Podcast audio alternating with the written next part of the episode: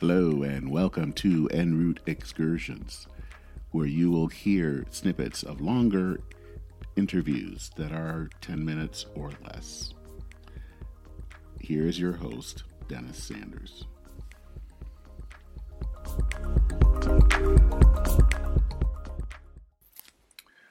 Welcome to EnRoute Excursions. This is Dennis Sanders.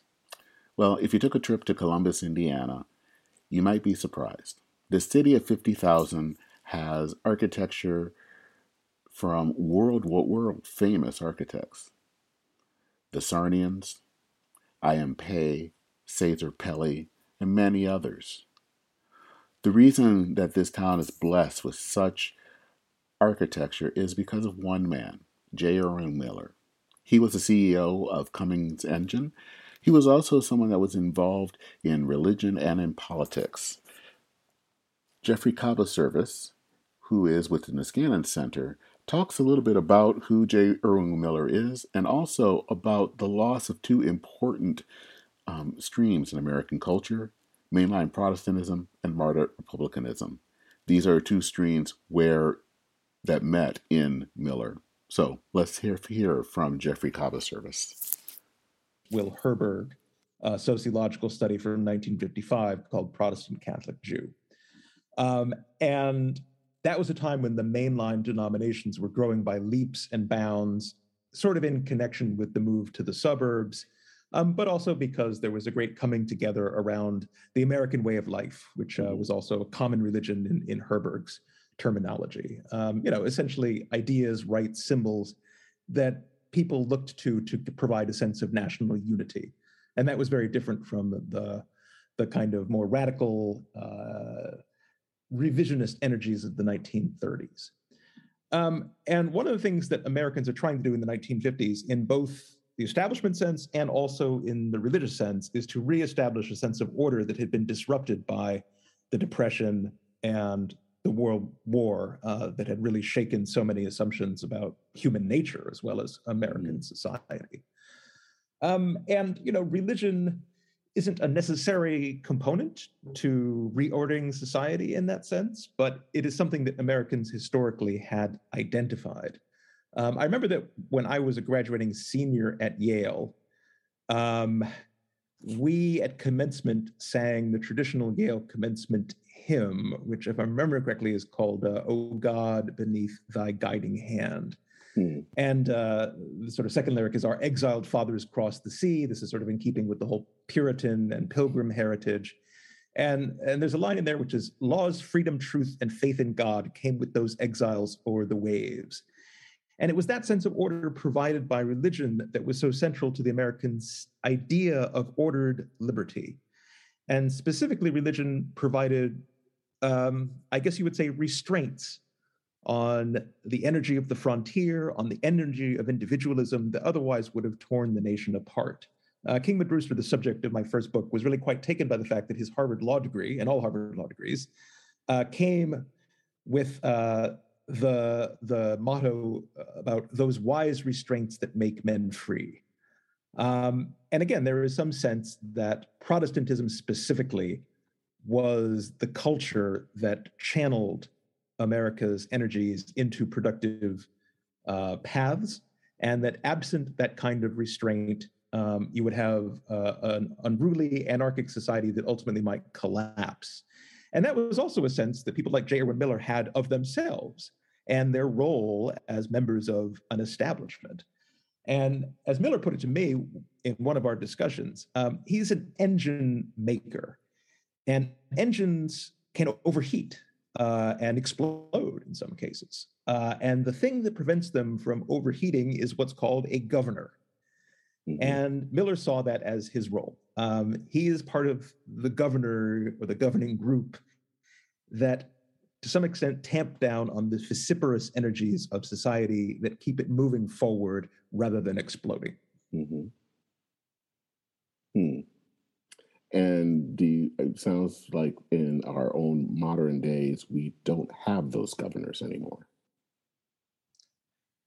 Well, you know, you and I had talked once upon a time about a review I wrote of uh, Joseph Bottum's book, An Anxious Age. mm-hmm. which is uh, his meditation on post Protestant America. And the analogy that he used, which I think is a very good one, is that um, Protestantism used to define American culture. Um, mm-hmm. it was the great cultural Mississippi running through the nation. And now that river appears to have run dry.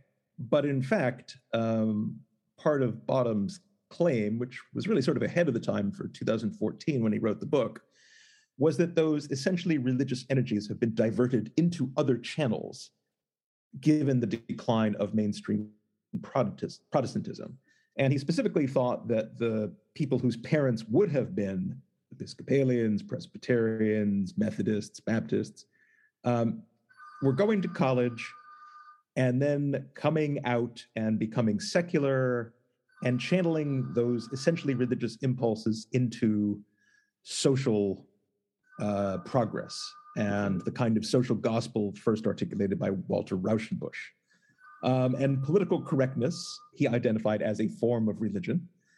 Um, and therefore, he was one of the first, again, to the fore to say that the energies released last year by the Black Lives Matter movement, uh, the kind of racial and identitarian uh, reevaluation that went on, had much akin to a kind of religiosity.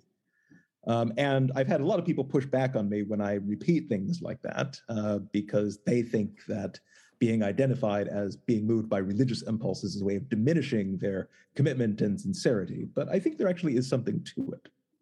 Oh, there's a lot to that. Um, I think religion, obviously, if you're thinking it's just that it's about belief in God, that might be offensive to some, but religion also can be something that is the thing that orders our lives and that can um, really guide who we are and what, and what we do. And, and, as you even said earlier about a, a, governor, it, it it really kind of directs you.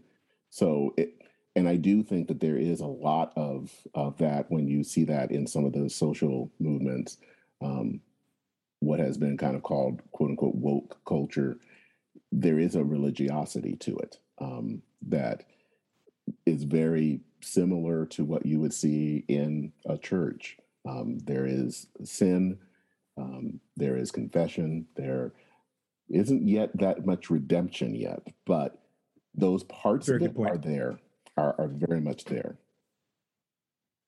Yeah, I agree. Um, I, I got to admit, I am troubled when I think about this movement or religion or whatever you want to call it. Um, because the model that I have in mind for social progress is specifically the civil rights movement of the 50s mm-hmm. and 60s.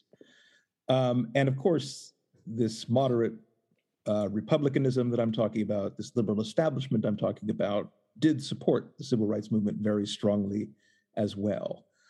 Um, but so too ultimately did society. Uh, the civil rights arguments of people like Martin Luther King ultimately proved to be very persuasive. And when one tries to think about what made the civil rights movement successful, um, you identify a number of factors that don't seem to be present in today's politics or today's society for that matter.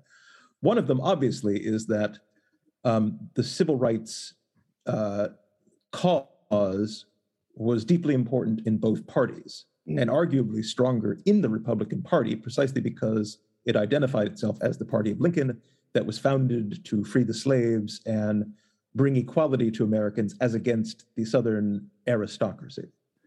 Um, but another reason is that the civil rights movement operated on multiple levels. Um, you'll often see essays nowadays about Martin Luther King as a radical, and it's true. The idea in the early 1960s of a society in which Black people participated equally was a radical idea. It represented a huge change in society. But at the same time, Martin Luther King, especially, was drawing upon biblical themes. Thanks for listening. To hear the full episode, please go to enrootpodcast.org. Take care.